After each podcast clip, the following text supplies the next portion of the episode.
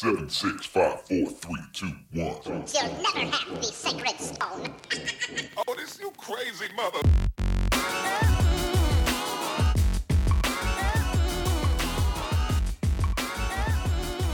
Welcome, friends, to episode 192 of Color of Magic, your magic and gaming podcast, where we talk about all types of issues that affect gamers at and away from their gaming tables and computers. I am your host, DeQuan Watson, and for 192 episodes, still got my main man apparently surviving hailstorms, Brian Allen. How's it going, man? Good, and uh, you're here, so I guess you ain't didn't pull the one ring in any of your Canadian adventures. Uh, if I did, I wouldn't have told anybody yet. So, but I but I will say we didn't pull it. but if I did, I don't. I generally wouldn't have told anybody. I would have just kept going with my life until we were ready to pull the trigger on the production we were going to do with it. Then I would tell her because I don't know, man. It's weird. It's like if you hit the lotto. Like if I were to hit a like I don't know million dollar scratcher, I wouldn't tell anybody I had it.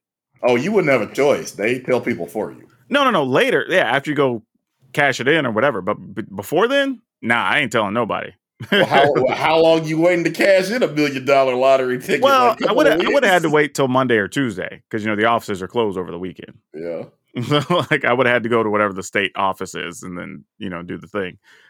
But yeah, I, I wouldn't tell nobody. I'm I'm like that. Like keep a secret, you don't tell nobody. That's it. Hell, to be honest, if I would have got this this is for real. This is how crazy I am. If I'd have got the scratcher while I was in on my trips this weekend, I don't even think I would have told anybody at my house. I think you gotta tell somebody at your house just in case somebody finds out, bashes you in the back of the head, and steals it. no, nobody would have known I had it. Oh, I, Oh, have, I'd have felt good with that.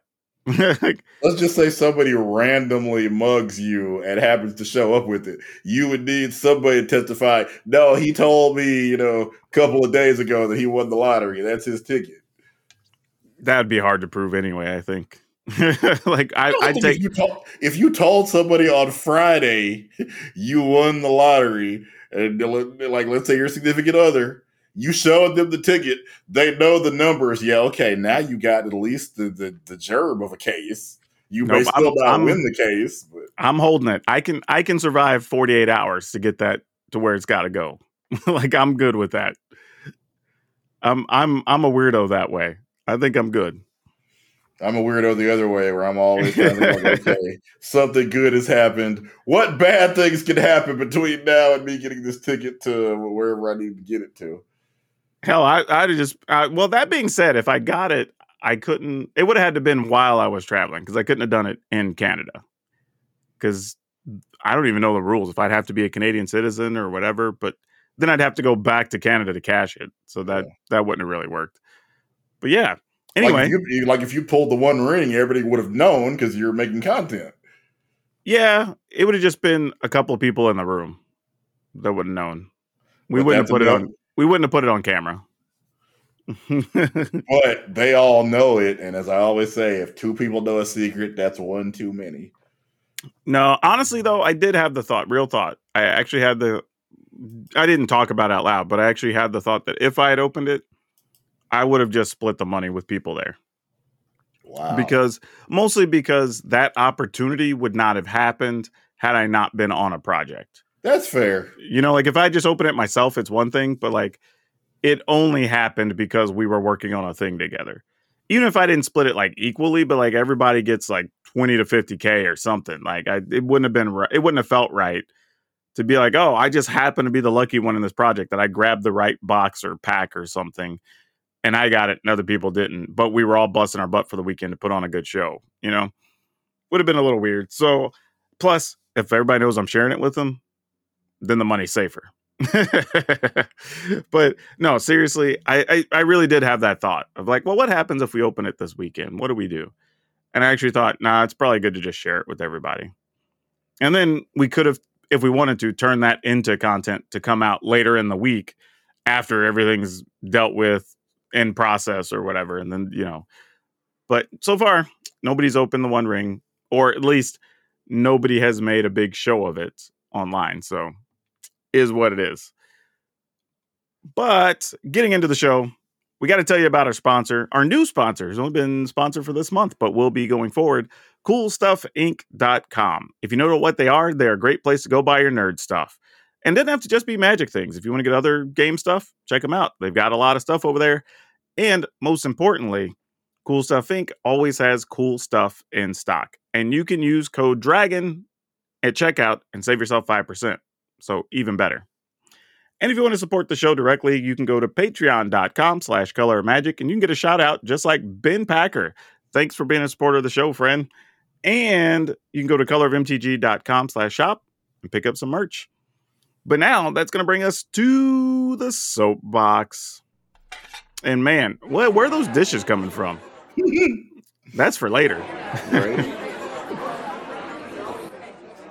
All right. All right, all right, all right, all right. So so this one this is me kind of the make being a little bit of the bad guy, but somewhat also just ranting per the soapbox. And I feel like I saw I think my last count was four people this week. Which I don't know if something happened or whatever, it just happened, you know, how social media works. You see one thing, it shares similar things with you or whatever. But people were still complaining about having content on various platforms be demonetized for music issues. I swear, even on this show, we've been over this like three times in the last two years. And we've seen all the DMCA stuff. We've seen all the announcements and changes with Twitch. We've seen all the stuff that came through YouTube. Why is this still a thing? now, let me say this. I did see one of the people who said they knew they were taking a risk. And when their video got demonetized, while it sucked, they understood. So that person I'm giving a free pass to because they just decided to roll the dice, but but they're not upset with the outcome. Right? They figured it was important enough to the project, they wanted to go for it. Didn't work out in their favor. Fine. The others complaining, you don't have an excuse at this point. Like pretty much every website, every creator thing, whatever, all tell you about music. We have hell, five or six quality free sources, and there's another probably 10 or 15 high quality, popular use paid sources. YouTube, even recently, as of I think like three or four months ago, started a program that right on their website, you can use branded or copyrighted music. And depending on which ones, there's rev share and stuff with the artist or studio or whatever. So you can even pick through that and find stuff. There's no excuse at this point. Like if your content, if you are relying on that to pay your bills, and there's any chance that your stream, your videos, your posts, whatever, are going to get hammered because you're using copyrighted music, why do it? Now, again, if you're cool with just getting the views and you don't really care about the monetization, whatever, go wild, right? You don't have to worry about it. It's not a thing. Have fun. But if you're relying on that to building your brand and everything else and getting that ad money, it shouldn't even be a consideration. Hell, right now I'm working with somebody to make some custom music just so I can have some reliable pieces or whatever that I, again, don't even have to worry about. There's no reason in this day and age to just use somebody else's song if you don't have to. And one and the person who I saw recently, the one I was telling you, like admitted to it, whatever, was good with it. They they used 40 seconds of a song for part of their video. that was it. Now, 40 seconds is kind of a lot because some songs are only like a minute and a half or whatever these days. But it doesn't matter if you're using five seconds or 40 seconds, could still have an issue. And I don't understand people wanting to roll the dice. Like it just, the upside is not worth it. Like your video, it doesn't feel like your video is going to be exceptionally better because you have, I don't know, a song from Michael Jackson or whoever in it, right? Like it just, it just doesn't make sense. So we should just, I don't know, man. It just feels like this shouldn't be an issue anymore. Like, especially the number of people we've seen. Like, and not only that, sometimes when you spark a claim, it kicks off like four or five of your other VODs getting flagged or four or five past videos. So then now you end up having to delete a whole bunch of stuff because you open this can of worms when it finally catches up with you. It's like, yeah, I, I just don't want those headaches, man. We got too many other things going on, especially as a creator. Don't do that to yourself. It's just not worth it. All right, Brad, I'm going to pass this off to you.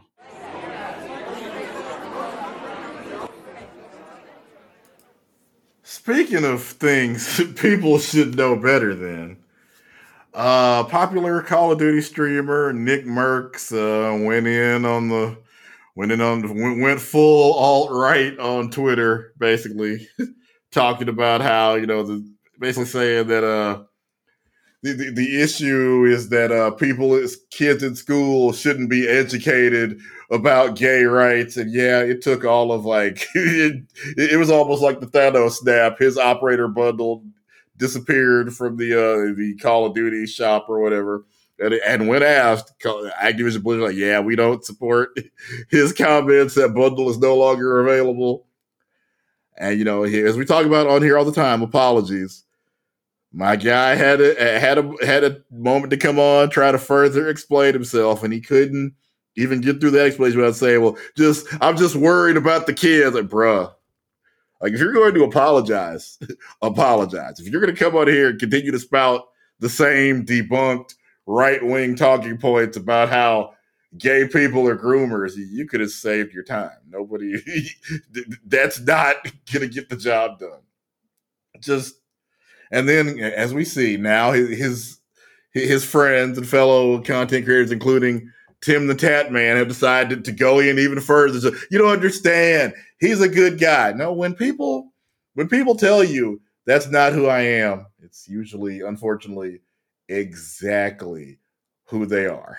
His his initial reaction to seeing a, a clip about people, you know, talking about it, talking about gay rights in schools, that kids shouldn't be exposed to this. This is this is what the far right wants. They they don't they don't believe in the concept of gay pride month because they don't believe you should be proud.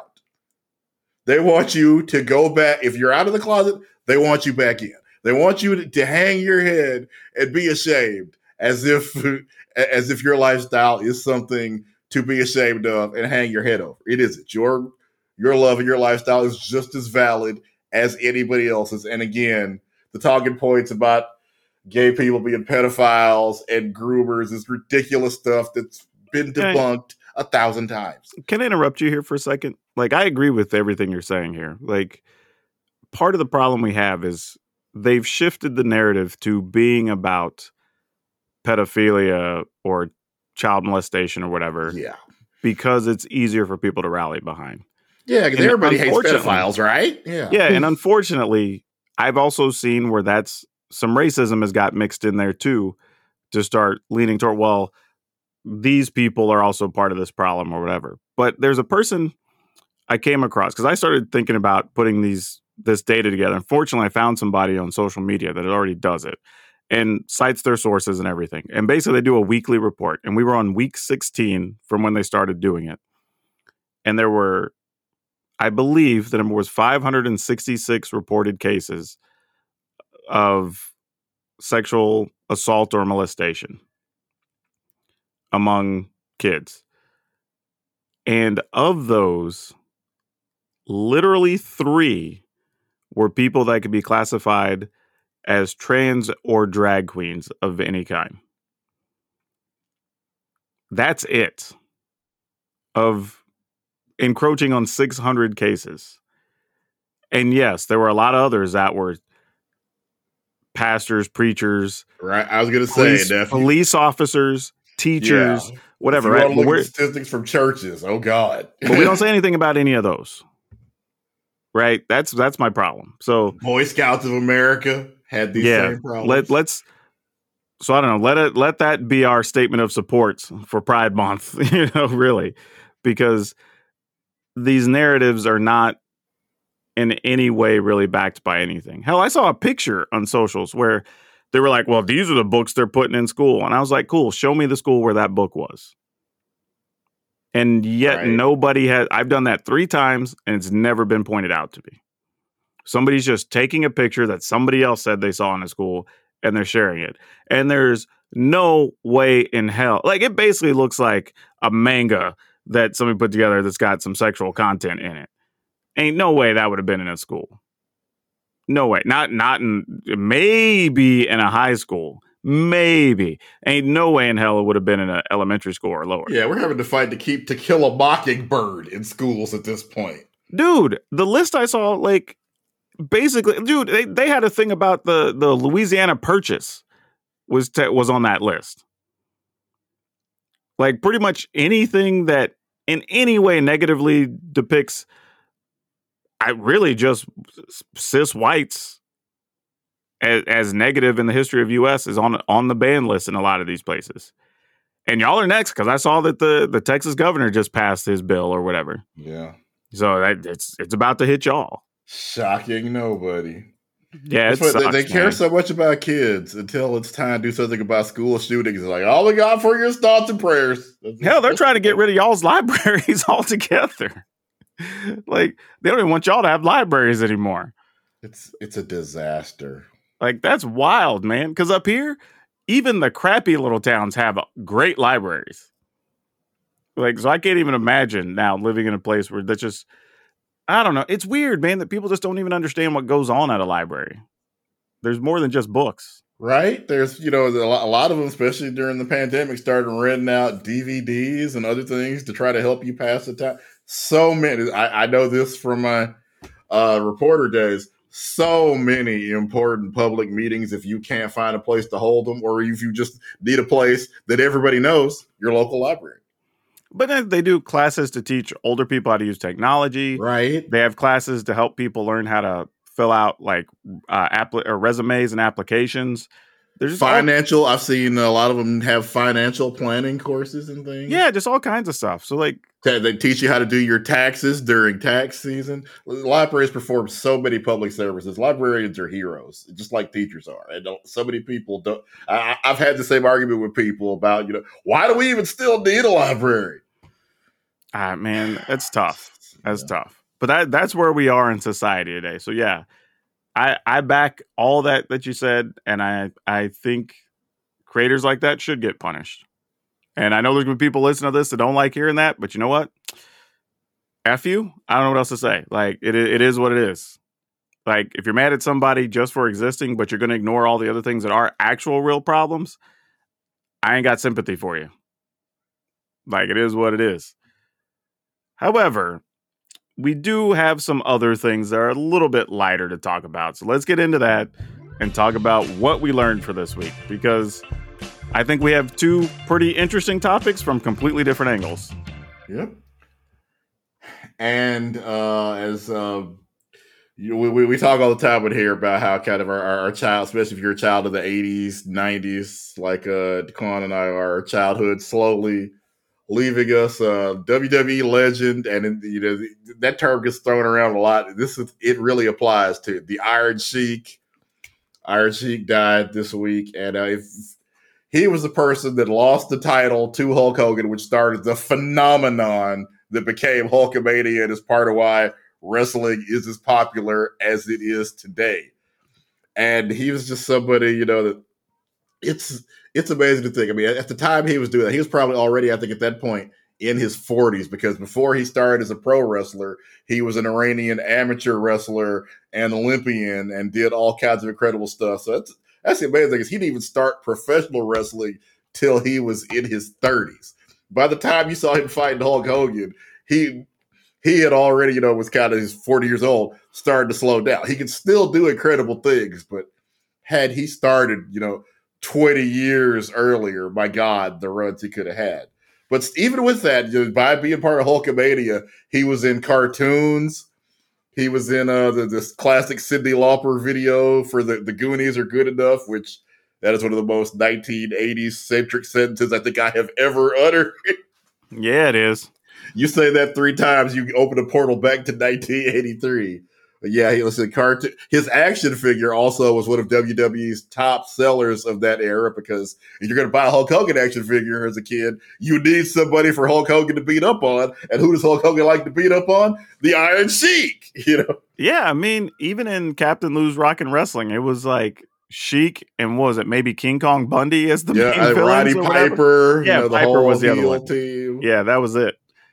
So yeah, guy moved so is think yeah, tr- just the true superstar, and he took what could have been just the one note character of oh, it's the evil foreign guy, and became you know just he's somebody that we still remember forty years later. And then after that, he he basically was able you know sometimes in entertainment you get to have almost two separate careers.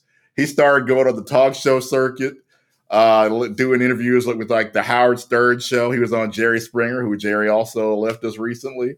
If you haven't seen the Sheik on Jerry Springer, please go look that up. It is hilarious. And yeah, he did those things. So a whole other generation came to know him, not for anything he ever did in the wrestling ring, but because he was a hilarious talk show guest an incredible interview and would tell all these wild stories about the excess of wrestling in the 80s and him and Jake the Snake Roberts trying to figure out how to spill an eight ball of cocaine. Just Dude, wild the, the funniest thing about the Iron Sheik is he was so much, even as the wrestling landscape changed and he understood that like kayfabe isn't really a thing. Like you don't have to pretend to be a wrestler all the time. Like he tells stories because he's so bought into kayfabe still, right? You don't know if it's actually a real story or not. You know what I mean? Which is funny because you're like, this might be true. This might not. like because when Flair tells a story, no matter how absurd it is, we're like, yeah, that probably happened. Yep, that checks I mean? out. But like when the Iron Sheik tells a story, you're like, I want to believe this happened, but it might not have happened, you know? And I think that's what people have always appreciated about him just an incredible storyteller. So just to generate a whole second career and start doing, you know, conventions and things. Great social media account. I mean, just listen, exposed exposed his talent to just an entirely new generation that only knows him as being the, the crazy guy, like ah, Hulk Hogan, you jabroni. The, the Rock even admitted that he kind of took some of Sheik's characters. Like Jabroni is a thing he, he got from the Sheik because for for those you know that aren't like just as far down the wrestling rabbit hole as DeQuan and I are. Jabroni is that term for the guy who never wins. That yeah. person always comes out there, you know. Even some of them have become legends. In, in, in gamer terms, it's a scrub. Right. you know how yeah, I think Richard Lewis had the line talking about how all wrestling matches are Thor the Mad Viking. His opponent, Nathan the Bedridden Jew. yeah, something like that. But yeah, just again, a true WWE legend, and social media talk show guest legend. There will never again be anybody quite like the Iron Sheik. He's up there probably now now in heaven, breaking somebody's back and making them humble. Yep, with the camel clutch. Right. So yeah, so on kind of another sad note for a different reason, we I guess during the pandemic with obviously all the racial tensions that happened or whatever, we we had a lot of people that learned about the whole Tulsa bombing of Black Wall Street, which if you don't know about that, crazy because even people in Oklahoma don't know about it. Yeah, because it's one of the things you ain't. We talked about educate. You're not going to hear that in most of your history classes. Yeah, and it, it literally uh, short version of that is the black communities couldn't get resources, couldn't get money, couldn't get funded for things. So they started building up their own. And as different people got money, they started investing in each other and then literally built up an entire section of Tulsa they called Black Wall Street with successful businesses, even banks, everything that just supported the community. And the white people did not like that. And they went in and effectively burned it all down. Uh, obviously, lots of people died, whatever. And to my understanding, never were there any real consequences for anyone. And to this day, like there's still, I believe some people just got paid over the last few years. Yeah. Uh, I mean, fam- point, family descendants from money that apparently was taken or lost in in those fires. And I mean, there were mass graves because they just went around murdering people. Well, yeah, it was a whole section of town. Yeah. I mean, the whole whole part of the city just gone. But the reason I bring that up is there's a more recent event that had happened back in 1985 that people did not know about in Philadelphia, as it turns out. Which, again, not a surprise. If you didn't know about that crazy big thing in Tulsa, this was smaller than that. So there's not a likelihood you would know about it unless you were in Philadelphia. But there was an organization called MOVE, which was kind of trying to help out people in the black community in different ways. And again, because people didn't like it, they got labeled as potentially terroristic and, you know, all this other stuff. And there was a day where the local authorities came in, dropped a bomb on their main house, if you want to call it their, their meeting place or whatever. And not only did they let the explosive go off, they purposely did not do anything to it to treat it and let it catch fire to all the neighboring houses and stuff. And on top of that, now this earmuffs, uh, content warning. You may want to skip ahead like three minutes because uh, next part's real bad. But to that point, they were even set up to where they were shooting people coming out of the buildings. So people trying to escape the fire were being shot. And at the end of the day, I believe there were 11 people dead, 250 plus left homeless. And the only person that went to jail, as far as I could find, is the one adult that survived, because there's one adult and one 13 year old, I believe, somehow brought up on charges or whatever related to it when they didn't do anything. But recently, that woman and I believe the child and one other person, one other relative, won two lawsuits to finally get paid any restitution on it you know, and I believe that was only a handful of years ago, so sometime after 2000. So, yeah, this is the kind of crazy stuff that goes on that gets buried that people don't know about. And people have been shocked. I don't know what caused this to start popping up and people talk about it, but it's definitely a thing people didn't know about. And people are kind of stunned to find out this was a thing that happened not even that long ago. But yeah, another bad situation of cities just wiping out a movement, you know, like all at once, which is crazy. But yeah, here in the US, these things do happen. So when we talk about, you know, people being affected or not, or systems that are against people or whatever, like this is some of the stuff we're talking about. This wasn't that long ago. Like we haven't quite overcome all this, and people still have family members and relatives that are alive that are trying to deal with that. Hell, people in these incidences are still alive, which is crazy. But that being said, let's hop into our topics of the week. Coming off that, we do have some, we'll call it good news, Brian, okay. that uh, YouTube made it easier to get monetized for people this week, which is not something I thought we would. There was, there was like rumors that something might be in the works, but I'm wondering if somebody pulled the trigger because Twitch upset a lot of people last week. yeah. like, hey, come on. yeah, I don't I don't know if that's true, but the timing is very coincidental, right? Where yeah. people are like, I don't know, maybe I should do YouTube, maybe not. And they're like, hey, we're gonna make it easier for you to get paid.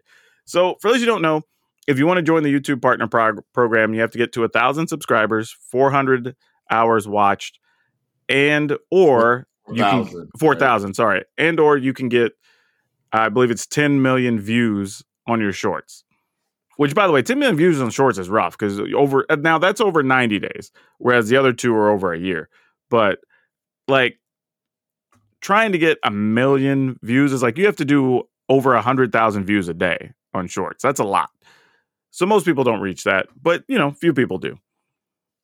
And the thing is, they've now reduced the numbers. So I believe now you only have to have 500 subscribers. And again, those are just till you hit the number. The subscriber count isn't yearly. The hours watched is a rolling one year. But I believe now instead of having 4,000, you only need 3,000. So that's a big difference because a lot of people have trouble hitting one number or the other depending on the type of content they make. Now, I do want to say that this is closer to being an affiliate program than a full partner because you still get access to a lot of the basic things that you would have as though you were on Twitch, which is one of the things that makes me feel like this could be why they pulled the whole announcement thing.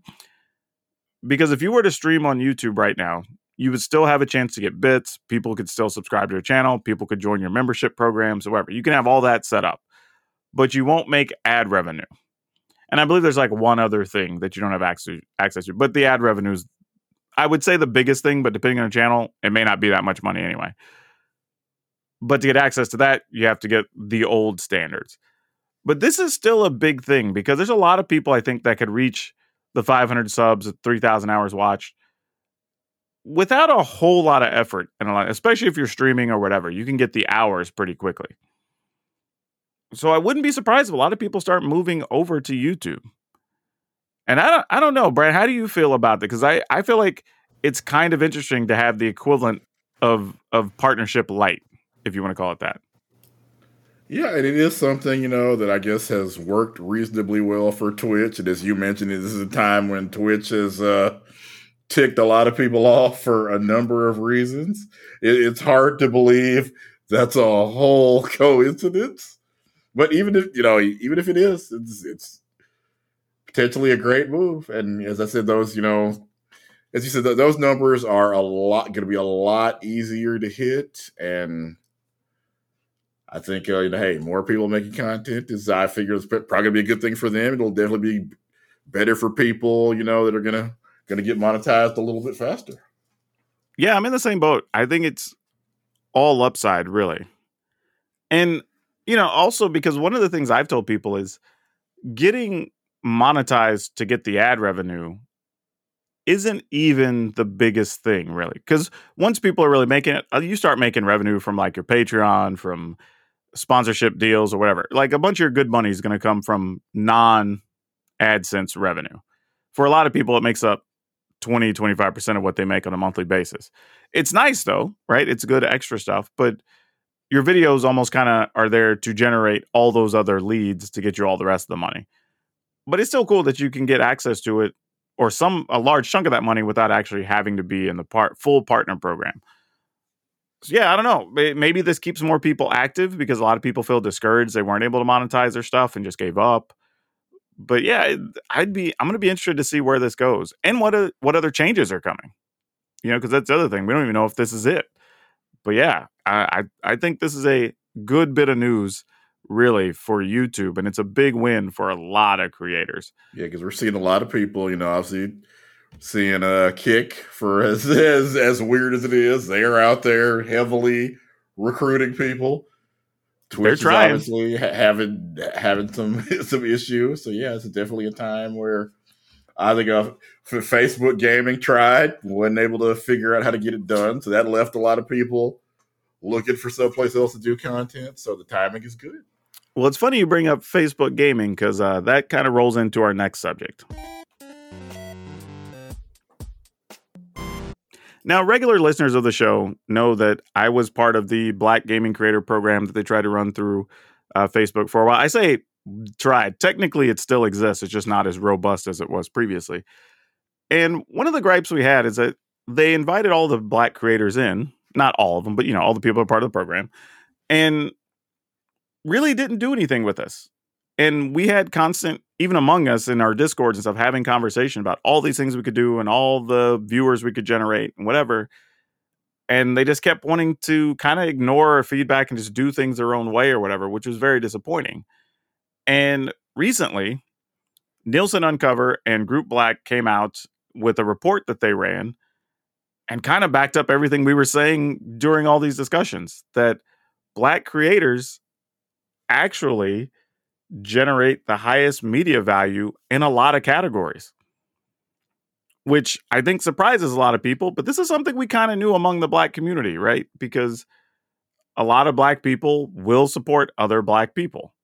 So you automatically get access to more money you wouldn't get having other creators on there. But additionally, a lot of us grow up being entertainers and you know having to hustle or whatever right it just kind of built into our nature but there's actually numbers to support this. So, according to their study, uh, it says they found that black creators generate a higher media value compared to non black creators in fashion, lifestyle, and gaming, particularly. And the black creators in the lifestyle category performed 10 and a half times better than their non black counterparts, 6.7 times better in gaming and esports, and 1.6 times better in fashion. Like, those aren't small differences like even 1.6 times you're talking greater than 50% better than their counterparts.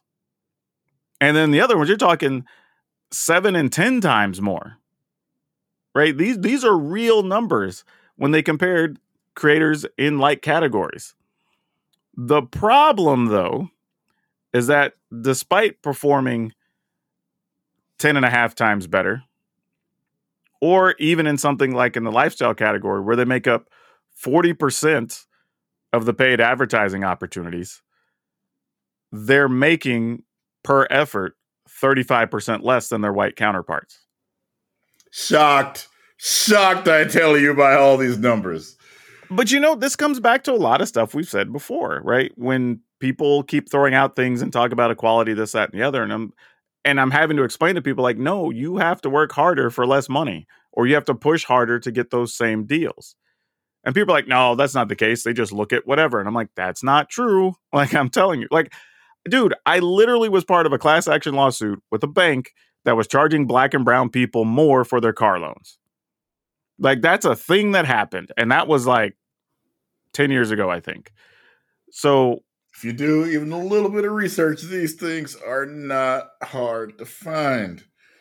they're they're real. And this is the type of stuff we're talking about. And even worse in this case, because these people, myself included in this category, being a black creator in gaming, are being paid less per effort while generating more money. And not even a little bit more in some of these Right? categories. Like the seven to ten times more. Yeah, like that's a real number. And I get it because we were just talking about this off the air, right? I know that my audience, when I start supporting a new thing, they go do it.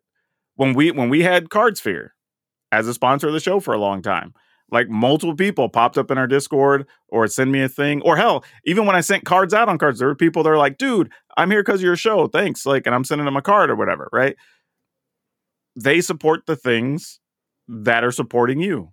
Like those are the audiences we create. And I can't, maybe we just build better connections with our audience, maybe because we're so few and far between in the communities. Well, that people and I don't want to support anybody. more. You know, I, I Nah, if anybody that's uh, our one of our uh, white audience can tell us, you know, do you look and and make sure that you buy from local businesses or from or from people that you, I don't know if you do. Whereas I know, I given the choice, I try to find black owned businesses and shop with black owned and, and eat in black restaurants when I can do so. Dude, I love living up here in the Northwest because one, almost any day of the week, there's a farmer's market somewhere, which is great. So I can go to local people, get stuff directly from them. And there's a large percentage of multicultural people up here. So, you know, there's Filipinos, blacks, actually, not a lot of Hispanics up here. There's a small Hispanic population, not a lot, but pretty much all different Asian cultures. There's an Ethiopian community. There's like, so I can shop with all different people and pick up stuff just in person, and it's great. Like I love that. Like something I couldn't do in Texas. You know, not as many options. But yeah, that and I'll admit that sometimes I've been guilty of like, hey, okay, we want to eat Mexican food. Let's go to Taco Bell. You know, I got yeah, I got that's, three that's kids. like Mexican adjacent. It's cool. Yeah, sometimes I do that, but I really do try to eat authentic cuisine when I can. Oh yeah, no. Most of the time, if I get like Taco Bell or something, it's usually because it's later in the day, and like the good Mexican restaurants are either closed or that I have to go sit down at a restaurant, right? So it's cool. I'm not saying you should never shop elsewhere, not shop with other people, but it's just these numbers are even more eye opening than I thought they were going to be. Because like you talked to and people, I absolutely will tell you that like when I look for Twitch streamers to watch or YouTube channels to watch, I really, you know, if I see if I see somebody of color, especially if they're a content creator that that hasn't been recommended to me by the algorithm before, I make sure to go check them out and like their video and subscribe and all the stuff that we encourage y'all to do all the time. I didn't mean to turn that into a plug, but I feel like it has become a plug for yeah, share share our content if you like our content. actually, while I'm thinking about it, if y'all are listening to this on whatever platform you listen to, go and leave us a review because we we could use more of those to help us show up in front of more people. So go give us a five star review and tell everybody we're awesome. But you bring up a good point, Brian. Like finding creators and whatever and watching them. And one of the conversations that has come up is, and this isn't even necessarily a bad thing, a racist thing, whatever. Just people tend to gravitate toward people that are like them, right? You find them more relatable for obvious reasons, right? They're going to probably enjoy some of the same stuff, have some similar background, whatever. And that's what makes these numbers even more surprising because you think about the fact that we make up so much smaller of the population in gaming or streaming or whatever, yet we can still generate more money. You know what I mean? Like that says a lot of like how powerful these creators are and how important they can be to these companies. That even when they're not getting necessarily as many views or as much recognition, they're still generating more money. But because of the systems that exist, they're getting less money per effort while generating, like we said, you know, as much as 10 times more than their white counterparts, which is kind of crazy. Yeah, I mean, I knew it was. I I figured it would be a lot. I didn't think it was going to be seven to ten times. Now, I know from stuff I've done and talking to other people that I was pretty sure I was generating a good amount of money with my audience, even in gaming and magic or whatever. And that was before I really started growing my numbers. So I knew I was doing pretty well. But I thought, okay, maybe I'm a little bit of an outlier or whatever. But like, apparently, this is just a thing. I know all the, the, the people. Aldi needs to put Tish on salary. Even Man, you ain't lying. Like she's always doing those shopping videos at Aldi, giving people like the 411 on what the deals are.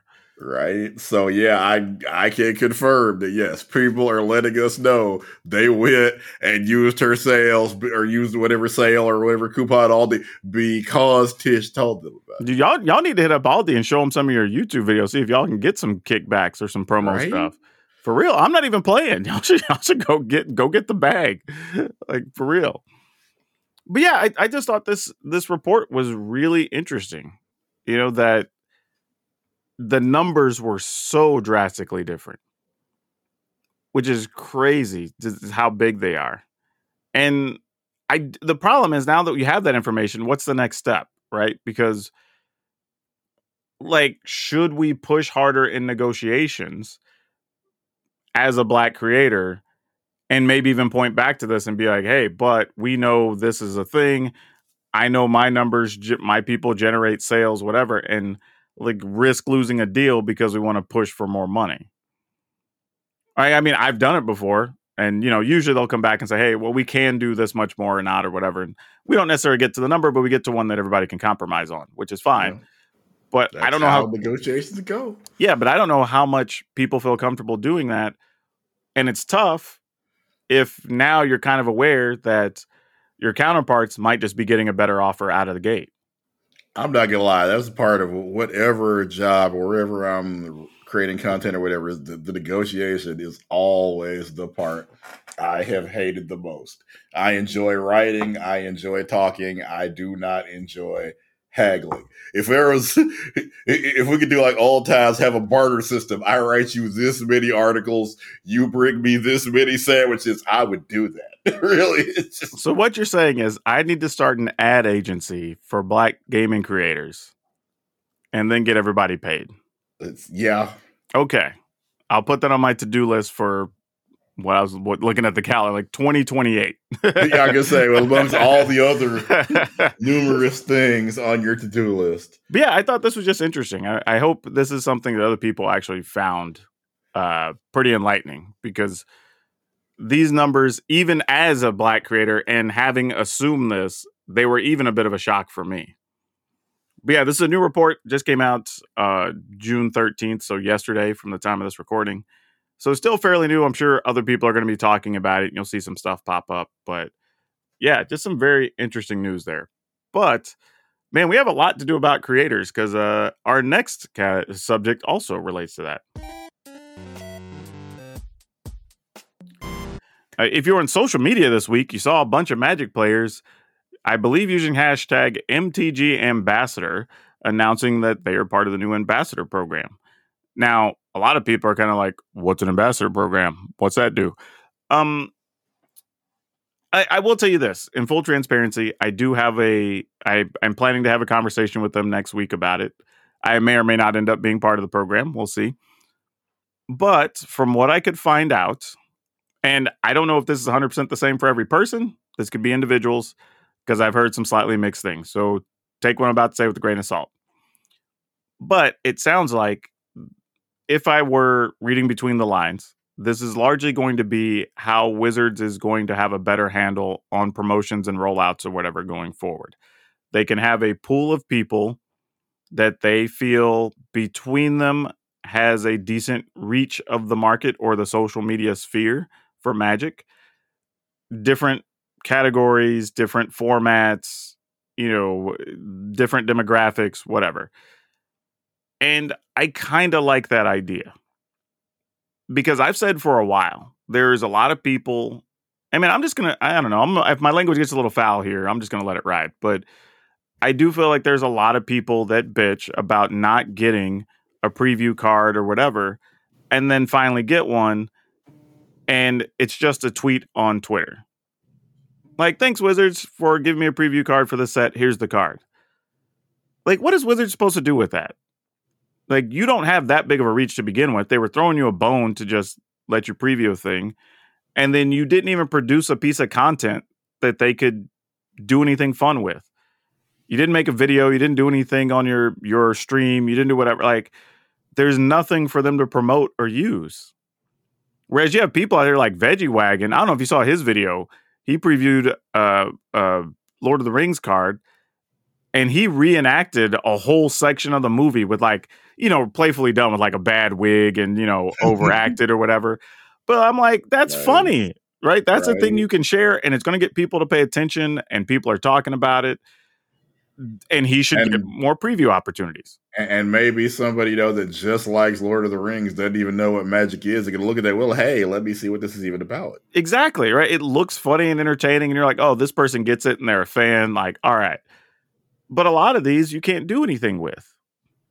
And I think that's one of those things that Wizards looks and says, why are we spending time scheduling things and whatever to just get nothing out of a lot of these people? And I know people don't want to hear that, but it's true. They, whether we like it or not, they are still a business. And any amount of effort, money, time has to have a return on investment we hate it, but that's business. You know, like they they have to show it. And if you're not giving them anything, why bother? Now, my understanding is also with these programs, there may be little to no money for most of the creators. But the flip side of that is it sounds like, and again, this is somewhat speculative until I have a full conversation about it or whatever. But it sounds like creators will be sent maybe early release stuff to make content with some amount of product. I don't know if it's going to be every set, every other set, depending on who they use or who they need. Sometimes getting rare or custom things, which we've seen before when they sent like, I got like a uh, a kit for New Capenna that had the glass and the little thing of Halo and you know all this other stuff. So like, they're going to send those, I would guess, to the ambassadors because that makes the most sense, right? These are people you can send stuff to. You know they're going to make good content with it. And every time Wizards send me something, I tried to make two or three pieces of content from it and be like, hey, I'm using this stuff and turning it into things. And that was great. And I think that's what they're aiming for. Now, there is the argument of if Wizards are going to do all this, they should be paying people and whatever. Again, it'd be nice. Totally agree. Not going to argue that. I also accept the reality of do they have to pay a lot of these people? Nope, because a lot of them would absolutely take it for free. There's other people out here mad right now. They're not included even for free. So as much as I then, in that, and like you said, that that you can't be that upset when you get, hey, here's a new card, and they and they only do a tweet because yeah, they didn't know any better. They don't have the reach. The person that would have known what to do doesn't have to do that for free. So Also you know, true. so they know. yeah, and that, that's just part of it, right? Whether we like it or not. But I do think overall it's probably a net positive because these creators, at a minimum, will likely be getting their stuff shared, retweeted, whatever. Probably getting asked to do more things directly with Wizards, which helps their reach. So, like, it's an overall good thing. Now, again, Wizards is getting some amount of efforts on the cheap. Not a surprise. But I do think it's going to be a come up for a lot of these creators because several of the and I'm not going to call anybody out, but several of the ones that I've looked up information on, Wizards isn't just going after the biggest creators or whatever. They're they are giving some small to mid sized creators a shot here, which does also make me feel like there will probably be some turnover in the program. so I don't think whoever's in the program now is going to be in it forever, and I don't think it's going to be closed to new people either. I think there's going to be people just just from the nature of content creation. Some people will rotate out, quit producing content, whatever, and they'll probably look for other folks. So even if you don't get selected in this round, I don't think it's that big a deal. You'll probably have an opportunity in the future as well. But I have seen the other side of situations like this popping up where people are taking the inclusion in the program as a sign that they finally made it as much as some of the people that aren't included in the program taking it as a sign that they failed. And I don't even know if it's totally either of those things. Because just like I said, it looks like some people are just being given an opportunity. And that could be for a lot of reasons. It could be you fill a certain demographic that they don't have somebody in the program for. Maybe they believe your reach includes other parts of the community that the other people don't. Maybe it's a matter of you are doing more on Instagram and they don't have anybody on Instagram, whatever, right? It could be a lot of reasons a person got chosen over you, or vice versa, that you got chosen over somebody else. So I wouldn't read a whole lot in that on either side, other than you're at least being given an opportunity, take advantage of it. And if you didn't get picked, then just keep doing what you're doing. If you're growing your platform, you'll get on people's radar and you'll get in on the next opportunity. I mean, I'm also going to be real here and say there's also people I think have not done a lot to build their brand and whatever, or not present themselves as a brand that companies would want to work with and are complaining they weren't chosen for the program. And a lot of people don't want to say that, but that's the other business side of this. If you want to have certain imagery and you want to use certain language and whatever, you have to know that's going to limit who you get to work with. If you want to get sponsored by a beer brand, that's probably fine. Nothing wrong with that. Get the money, collect your bag. But if you want to try to work with something that's an international kids brand or whatever, probably aren't going to get it. Hell, maybe even some tech brands won't even work with you, depending on how corporate they are or whatever. You just have to know that. But overall, I think it's cool. Hopefully, next week I'll have some more information by the time we get to recording. My meeting may not be till later in the week. We just have to see. There's a lot going on right now this time of year. But we do have one more interesting thing to talk about. And uh, Brian, I'm going to let you roll the lead on this one as we talk about AI apparently costing some people some jobs. Yeah, the uh, Gamurs Group, which owns among uh, Destructoid, Siliconera, bunch of gaming websites, and they uh, laid off, I think, about forty percent of their work staff in in recent weeks. And lo and behold, an ad has, has come out, of course, immediately started trending all over social media. A hiring ad for an AI editor, and part of the job description is you'll, I guess, basically make sure the AI's content isn't completely plagiarized and scraped from other websites. You'll be asked to do that to somewhere between 200 to 250 articles per week at a rate of $4.50 per article. Like, first off, that's a dumb big number. Yeah. Like, assuming each thing is, I don't know, let's call it 200 words to 300 words. Even if you're just proofreading, that's more than the proofreaders at the New York Times are reading in an hour. Yeah, that's what I'm saying. If even if it's just two or three hundred words that you have to check for accuracy or whatever, that's a lot. And and it's, it's and it's not just accuracy. You got to make sure this isn't a complete and total copy and paste job from every other gaming site that's covering the same press release about the new Call of Duty DLC. So, spoiler, you're going to be rewriting. I'm going to say out of 200 articles, you're going to be rewriting at least 100 to 150 of those. And here, here's the thing I have about it is like, let's say they're even talking about, like you're saying about new DLC. You still have to go do the research to be like, okay, is this price accurate? Is it dropping Right. on the right day or whatever, right? Because if you post it with the wrong information, you know you're going to get blasted. Yeah. People Yeah, don't, don't understand. Probably, it seems like in some cases, even the people making the hiring decisions don't understand all the things that a good editor or and or fact checker does for you. That's before because this is not just the editor position, but it's you start out as an editor and then hundred times a day out of two fifty. That's probably generous. You're going to have to turn into a writer because if the AI didn't do a good job, you got to rewrite that entire article. Well, you're basically automatically starting out as a fact checker anyway, Yeah. because that, that's the only way you can operate with AI scripts these days. So I can't imagine, like, you're going to have to have at least realistically for what they want, that feels like four to five people to do that job.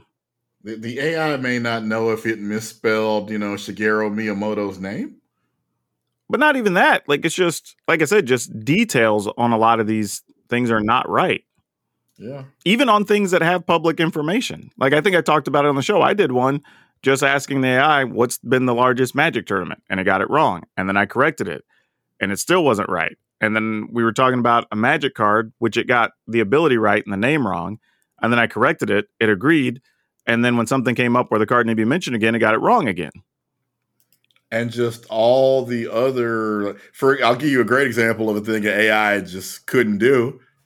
Kotaku had a wonderful article about at this point Call of Duty has made mo- a game called Modern Warfare 2 something like I don't know 9 or 10 times.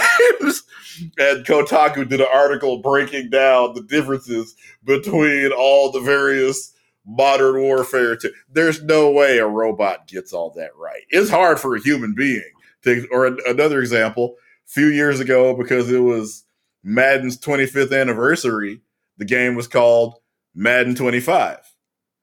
Yeah, And I think it was it was years ago. So it didn't. It, what what about actual 2025? That's years off. We ain't got to worry about it. Well, two years from now, it'll be 2025. What do they call that year's man? Yeah, that's a thing. You're gonna go- Robot will. uh, that- Well, I don't know where AI will be two years from now, but that's the kind of thing a machine could easily get messed up on. the other concern too is kind of what you just pointed out that your articles are largely just going to be bland basic facts because just there's nothing you can elaborate on because the AI can't do that. Yeah, it can't make a funny joke about, you know, Madden being a roster update. It can't give context and like, hey, uh, the, the there's internal leaks inside EA that say uh, Madden 24 is going to be a make or break year and maybe people are going to get fired. Well, you know, one of the important, I, I, and we talked about this off the air, in one of the groups I'm in, you see a lot of people trying to make what we call the quick and easy content, right? Trying to use Yeah. AI for everything and use stock footage and whatever. And ultimately, you can tell quickly that it's stock footage and it's a basic Mhm. AI script because there's no personality to it. Exactly. It's literally just the base facts off the website. Like in the popular example, there's a lot of people try to do it with tech stuff because, you know, yeah. they think, well, tech videos pay better. I should be doing tech stuff. But the reality is, if you're talking about the new Google phone or the iPhone, and you're like, oh, it has this big of a battery and this big of a screen, and it, okay, cool, that's all stuff we can find on the website.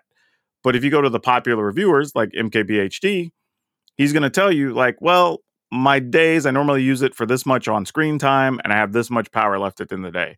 I connect it to my my Apple Watch, and throughout the day, if I'm doing this, it drains the battery faster or whatever, right? So you're getting more information about practical use of it from Exactly. somebody who can actually go do that.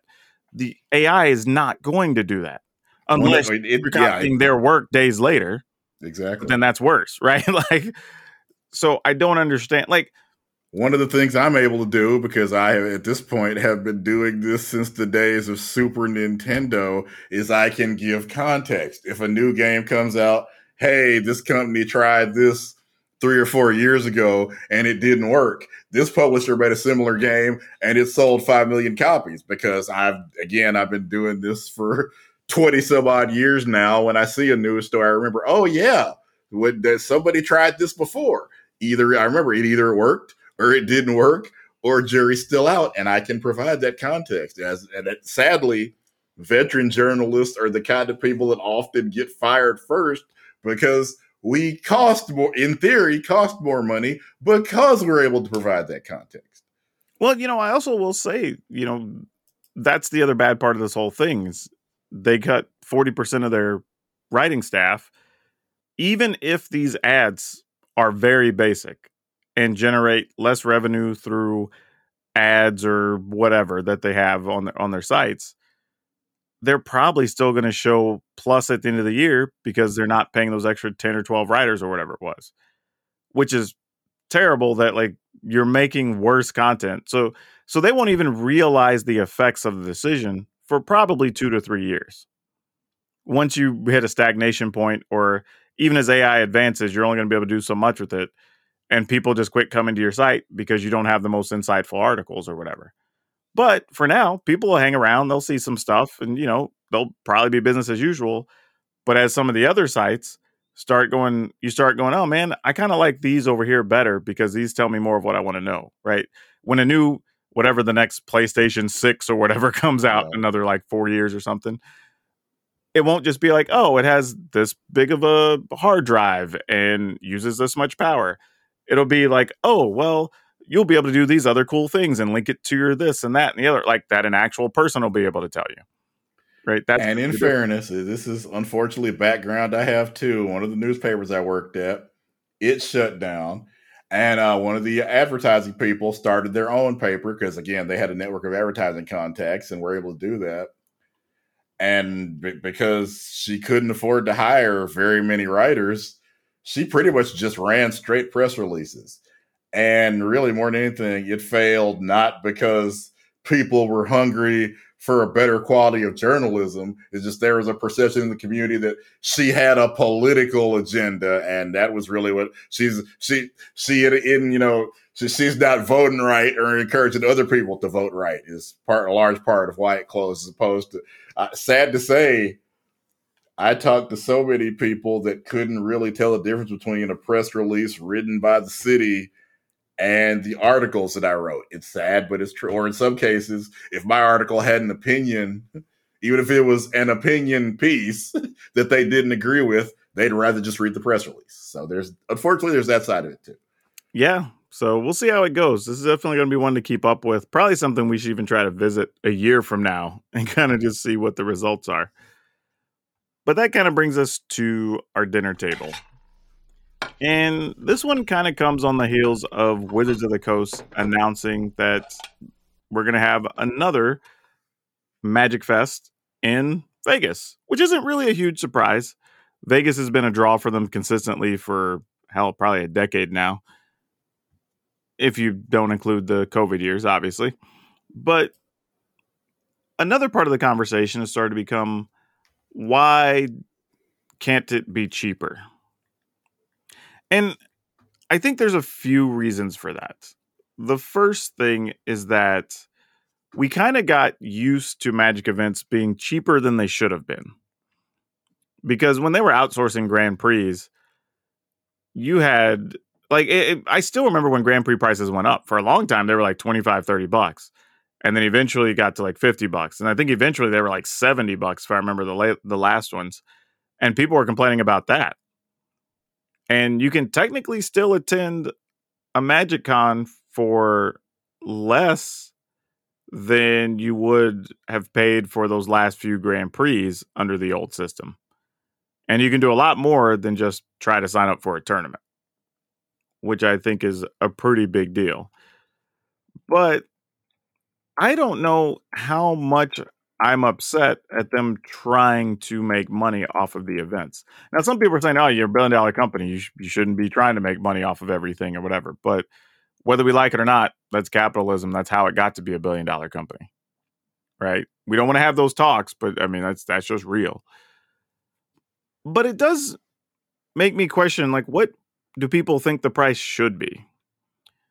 Because the reality is like for them to do the full operation where you're talking about renting the space paying for the tables the chairs set up possibly unions to hang things and plug stuff in whatever internet for the venue paying all your staff to lodging food whatever you got to buy and make new signage for each event in a lot of cases you're paying somebody to manage that. ReedPop's going to get their portion because they're helping put together the app and orchestrate the show.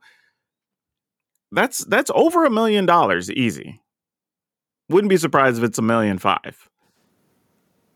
So, like, why shouldn't they charge? Of course, I would I would counter that it doesn't have to be in Las Vegas, right? There, Vegas is one of the most expensive cities in the world, and the United States has I don't know a couple of million other cities it could have been in. I agree, but historically, we've seen that Vegas just draws well for magic Yeah. stuff. which is true. But if I you're mean- all concerned about you know creating eh, creating a, a- an environment where like because I mean the the time when I probably the time when I probably would have had the most time in my life to spend playing Magic would have been when I was a broke college student. Problem being, I wouldn't have had the time or the money to go to Vegas at that point. So I do feel like we're creating a kind of yeah. Obviously, this will sell out because now we've got we've got so many content creators. The, the place can be filled with people where playing Magic has become their job. They don't need any quote unquote real people to attend this thing to turn a profit. But I won- wonder if quote unquote real people will be financially able to it. Oh, absolutely. There were tons, tons of people at the last. I like. I went to events, the last three events. Tons of locals and regulars and whatever showing up. Like, like, if you're local, piles. yeah, obviously it's it's cheaper for you if you live in Vegas. Yeah, yeah, but or- still, that's fine. They still showed up and paid, and it was worth it to them. And let, let's put stuff in perspective too, right? You can show up to a Magic Con for thirty bucks for the day. That's not unreal. That that's very reasonable for an event. For a whole weekend, it's sixty five dollars. That doesn't seem un, unreal, and you even get a promo card for your trouble. Of course, that assumes you live in Las Vegas. If you don't, then we've got a whole Sure, sure, sure. But that but that's every convention. So I so I don't really count that. Whatever the Well, convention I is, wherever you- you- if you're paying for it, you gotta count No, it. but what I'm saying is, it doesn't matter where the invention is. Somebody's going to have to travel to it. If we, if Yeah, we- but again, mm. traveling to say, like for example, I'm in Dallas. Traveling to Austin would have been cheaper. Yes, but it- traveling but to again, but it- Oklahoma but let's or say- okay, someplace more central but it- would but it be a lot matter. cheaper than Vegas. doesn't matter. Somebody in in Vegas, somebody in Orlando, somebody in Chicago, somebody in Seattle, somebody in New York, they're going to travel to somebody else's venue. So that part, I don't really weigh too much, unless you want to talk about the actual cost of a hotel, maybe Yeah, in but I one mean, venue again, versus We could talk. We could talk about that. But but travel, you can is literally a deduct it on your. You can deduct it on your taxes, so it's a different thing for you. No, and no, so can I I'm, technically. but I'm not talking about. I'm talking about just an average person. But again, we can compare it to any other event. I'm I'm going to use let's use PAX because PAX is a is a popular convention, right? It's seventy dollars for one day at PAX. It's literally more than twice as expensive for one day at PAX. But people will pay PAX and not even question it. but now, what else is at PAX? a bunch of stuff you generally can't participate in. You're walking the exhibit floor, shopping. They have they have an okay exhibitor hall that you can shop. It's Yeah, kind of like, like if. I, like if I want to go see a panel with my favorite comic creator, they have to be there. That doesn't cost me anything, right? uh, no, but panels don't cost anything at Magic Cons either. Like if you want to go and are just there comic creator panels at Magic Con though? well, there's speaker panels now. They started doing those at the last. But they one. would all be talking about magic, right? yeah, of course. So yeah, at PAX, I'm able to do. But again, that's why you're that don't going have to the to do with magic. but you're going to that event to do that thing. I'm like, if I'm going to PAX, I'm not going to PAX for magic. I'm going for something else. Though there is some magic. That's the thing. Like you're able to do both, or you can you can do ten different things at PAX. You can I can go see I can go see my favorite comic creator talk about what the X Men are going to do in the next year, and I can play Magic. I can also go and see what's going to happen on you know one of the twenty two Walking Dead shows at the same. So yeah, I'd be willing to pay a little bit more for that because there's other things to do besides. That's fine, but that's but that's what you value, right? People are going to go into a magic convention and say, "Oh, well, my favorite artist is there, and I go get my card signed or whatever, take a picture with them, or I can go see my favorite creators that I watch every day on YouTube, or I can go play Commander with people that I never get to play Commander with that I see online, and like, there's still other things to do. So each convention is going to have its own thing. So I'm okay with that. But when we're talking about the price, and for those other things at PAX, I don't think I even get anything with my entry fee now that I'm thinking about it. I think it's just a badge. So you're not even getting like promo material or whatever. But I mean, for most of those events, you don't need anything other than the badge to get into them, right? Yeah, but the same thing at Magic, unless you're particularly going to try to play a like tournament, but you can play tournaments all the time. You don't need to play them at MagicCon. But even then, at PAX, there are some paid things to play in too, because they have paid events there as well. If you want to play in video game tournaments or Magic tournaments or whatever, so I guess that's kind of a wash. And, uh, I don't get, and how many PAXs are there now? I don't even know. Uh, there's several. There's PAX Uh, yeah. West. There's the PAX Unplugged. There's PAX South. There's, I think they're still PAX East, and then some other stuff that they run that aren't PAX labeled. And at this point, we don't even really probably know how many Magic Con, or do we know how many Magic Cons there'll be over the course of say 2023? Uh, in a year, we've had four, okay. three U.S. and one outside the U.S. So it's kind of closer to DreamHack in that regard, but I think DreamHack does two international and three U.S. ones every year because it's like Atlanta, Dallas, San Diego, I think, if I remember right. But yeah, even that I could look up DreamHack stuff and see what DreamHack tickets are. But that's the thing when people are complaining, I'm just like, what do you want the price to be other than free? Because that that's the part I'm not able to wrap my head around. Like the value for a MagicCon for 30 bucks for a whole day of entertainment and you can walk around, get stuff signed, see your creators do all this stuff, like is actually not bad. It's really not. But that's why I'm kind of like, what is a fair thing or not for people? What another thing companies do is like when they've really screwed the pooch, they give you stuff. These other companies didn't send Pinkertons to jack up somebody's house this year. So, you know, they they ain't like DreamHack pisses people off. They hell, we yeah, had the whole pissing people off, and then they're Dude, sending armed guards to your we house. We had the whole thing with TwitchCon last year where people literally broke their backs in a foam pit.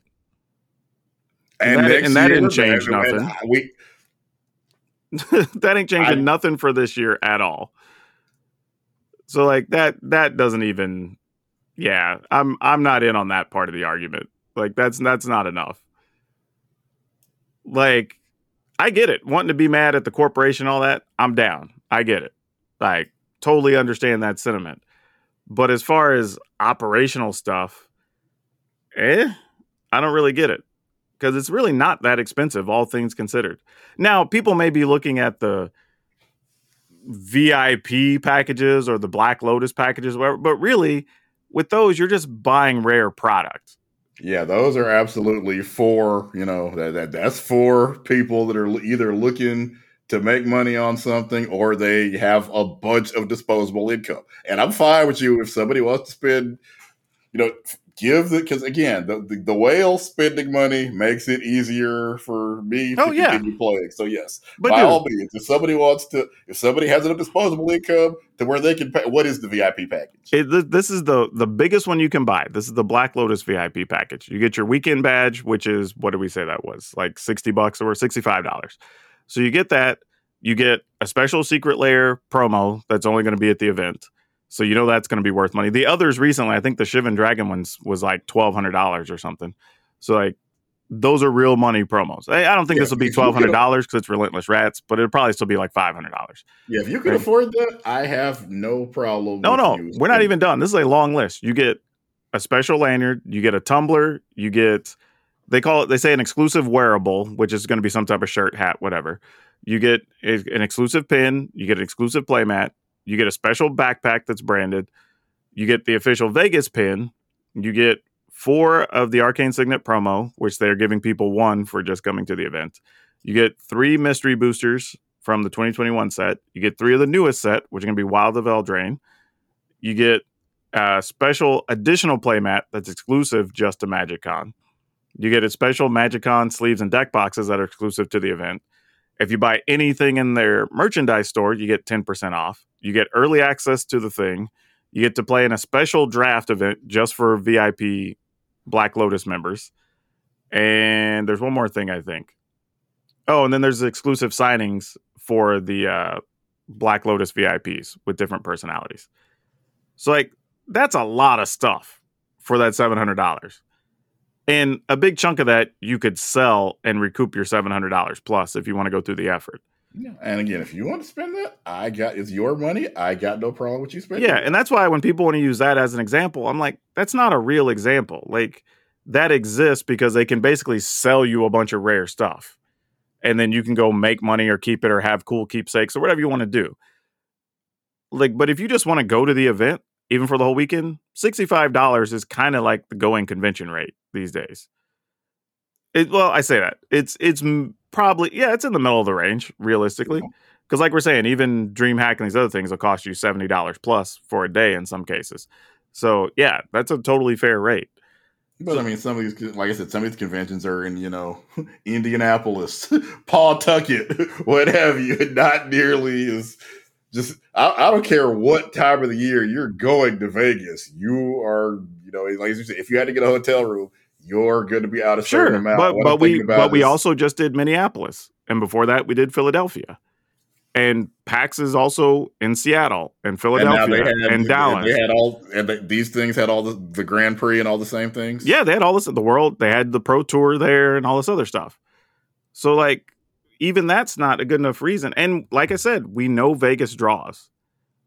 Like I can't blame them for putting it there if those are going to be some of your biggest attended events every year, no matter where you put events. Like historically, and maybe because compared to other games or other conventions, I don't know, the average Magic fan is older and they're like, F it, I can go do some stuff in Vegas and have fun and just make a whole week long trip out of it and have magic on the back end of my trip or something.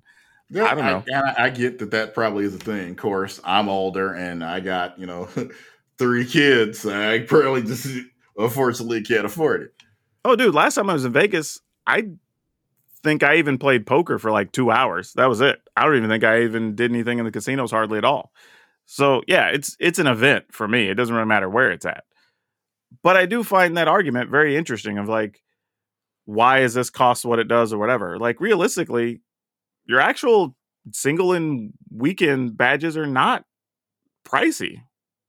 Like they're actually totally fair and reasonable. Like I don't I don't get what the gripe. Now again, if you're looking at the 350 and 700 dollar packages i guess when you just see the number it looks crazy but because they're giving you stuff that's super rare that you could just sell for more than what the ticket costs eh.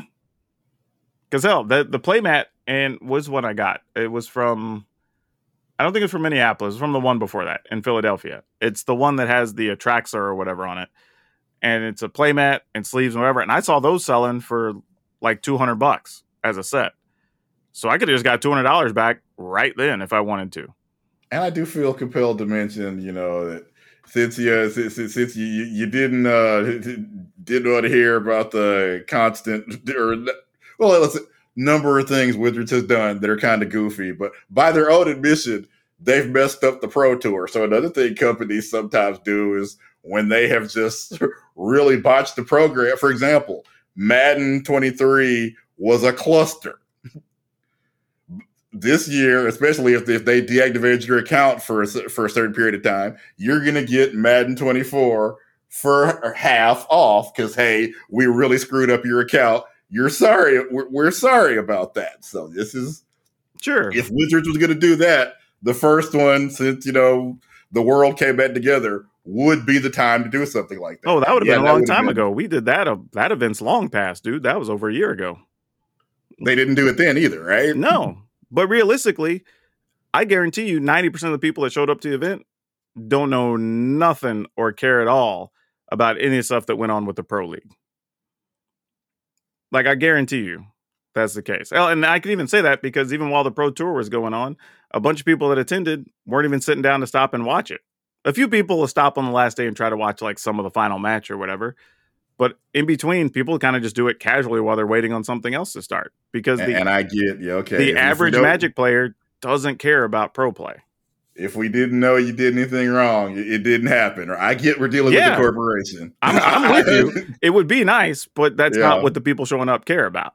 Like they just don't and like and, and, doing the right thing just because it's the right thing to do is yeah i get it. It's not that's a not a corporate thing. like yeah. but again ea did it and who's worse than ea i agree. The, I, I, agree. I would agree that the, the, average yeah well i know i'm sure the average madden player that didn't get their account turned off for half the year doesn't know anything about it but they yeah. might still get the chance to get a discount on madden but, but i will say yeah. this. The thing about madden though is almost everybody interacts with madden one way right? You're either playing at home by yourself or you're probably getting online and playing. Whereas with Magic, people interact with it so many different ways that it's very easy for other parts of the community just be completely unknown. Like, True. I, I've told you before, I've literally walked into stores with people playing Commander, trying to just get feedback for the Commander Advisory Group or whatever. And I'm having to explain to people what Game Knights is. And that's one of the biggest Magic channels on YouTube. And it's kind of like the premier Commander channel. And there's people that play Commander regularly that have no idea it exists. Like that's Yeah, some people just want to do their hobby. They don't want to watch other people do their hobby. They just this is their thing that they do in their spare time. They don't care what's in your deck. Well, yeah, and that's what I'm saying. That's why it's tough for to hold different things in Magic because the community just doesn't care about the same things all the time. Like there's nothing to rally behind because it's so I don't know if I want to call it fractured because that's not really the word, but it's just so disparate, I guess. Just people all over the place all doing their own thing all the time, which is kind of crazy. But, you know, that's what we got.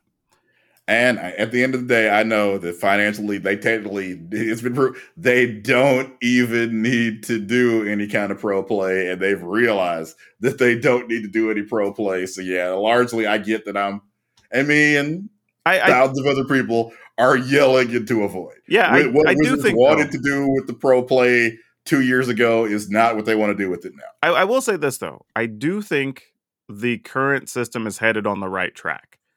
You do have stores that are starting to get more involved to do qualifiers, which at least generates events that can help them make money or promote their stores or whatever, which is good.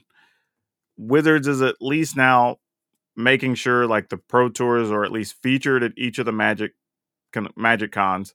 So now they can get press out there and have something to talk about the local news will be like, hey, you know, the Magic Pro Tour was this weekend at whatever, and they gave away a hundred thousand dollars, and you know, get the PR out of it, and that's the biggest thing. Because whether we like it or not, that's really what those events are for all companies, right? It's Yeah.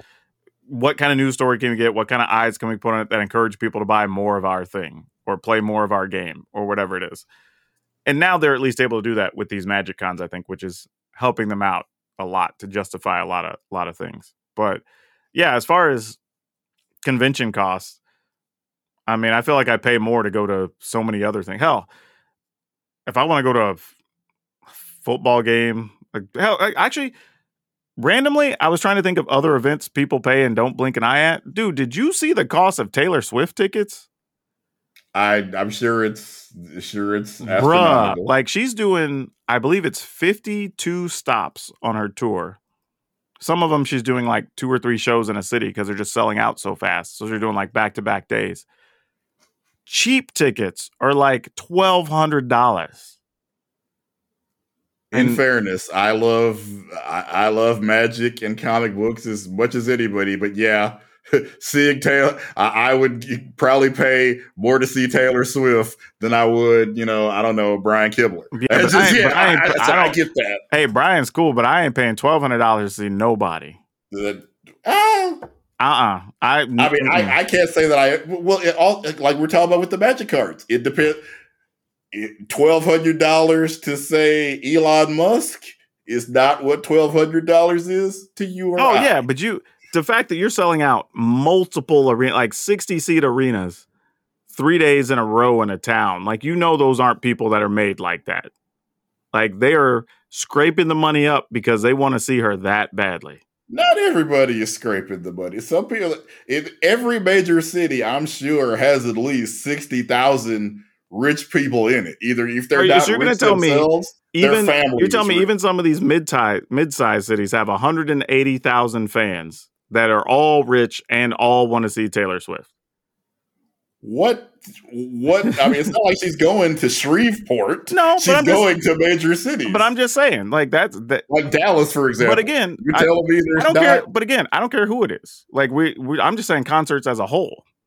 Like people, that's another thing people will pay for and say like, yeah, I don't care. It costs this much, right? Not including like your forty dollar parking or where they try to get you for and all that other stuff, right? So it's all about perspective at the end of the day. Like, what do you value or not on why you want to pay I- for these? And I think if we, if you, if we ask who is valued more, Taylor Swift or literally every Magic player you know, the majority. no, but that's that's not what we're comparing though. It's the experience you're comparing. And some people do value that Taylor Swift experience worth Yes. that much. No, exactly. That's For what me- The market, the market has determined her tickets are worth twelve hundred dollars. And there's the argument. I may not if- agree, but again, if Wizards is nearly selling out every one of these shows, then the market has also decided that that's what a ticket's worth. Right. And I think that's what I keep coming back to. Like they could be less, yeah, but they're already selling out or nearly selling out. So why would they be less? It doesn't make sense. And again, the only reason is like, hey, we're we're we're sorry we effed up so much, but yeah, as you said, that's not a thing this company. Yeah, does. it's just not. I mean, whether we like it or not, like, it, would it be nice? Absolutely. Are they going to do it? No. Like, and the numbers show they don't have to. Or Yeah, is- I, I- I get that. that doesn't make it right. no, but I, agree. We we've complained about stuff and said like, yeah, but we know it don't matter because people are still going to go buy whatever the next set is. So why do they have to care? with, all the with all the other games I talked about, like, hey, if you want, and I was guilty as anybody, as broken as Madden was, I am now part of Madden's economy. So yeah, in August, I'm gonna pay them about a hundred bucks to sign up for this bad roller coaster again. Exactly. Now I make content. and that's what I'm saying. It's tough, right? Like you you don't want to miss out on it, but at the same time, the only way you can make a statement is to not purchase and it, right? And again, for, for listeners, for people, you know, that, that want to come, because as I said, both of us are now part of Wizards economy. So we, it's hard for us to, to speak to you because again, we, if we go, we can tax deduct it. For those of you, you know, that it's, you're just going for the fun, please weigh in and, and let us but, know. but this is but this is why I compare it to other things. Like I still go to like I don't know when the lady wants to go look at animals or whatever. We go to like a reptile show that's local or whatever, right? I'm like, okay, I guess we'll pay twenty bucks to get in here for like four hours or three hours and just walk around and look at animals or whatever. You know what I mean? Like that's just what the market said, and they'll have a line. 200 people out the door or whatever. It's just like, okay, this is what people pay, you know.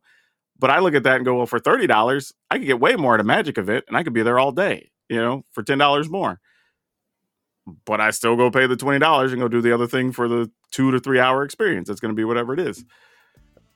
So yeah, it's just all relative. You know, it's how you value each thing, what the market holds, or whatever. But yeah, interesting conversation though in general because I'm curious what people thinks these events should cost. So maybe that's a thing. If you want to post something on socials or come to the Discord, I'd be curious. You know, what what is the going rate that you think would be reasonable or fair? Because it already seems kind of low compared to all the other nerd events.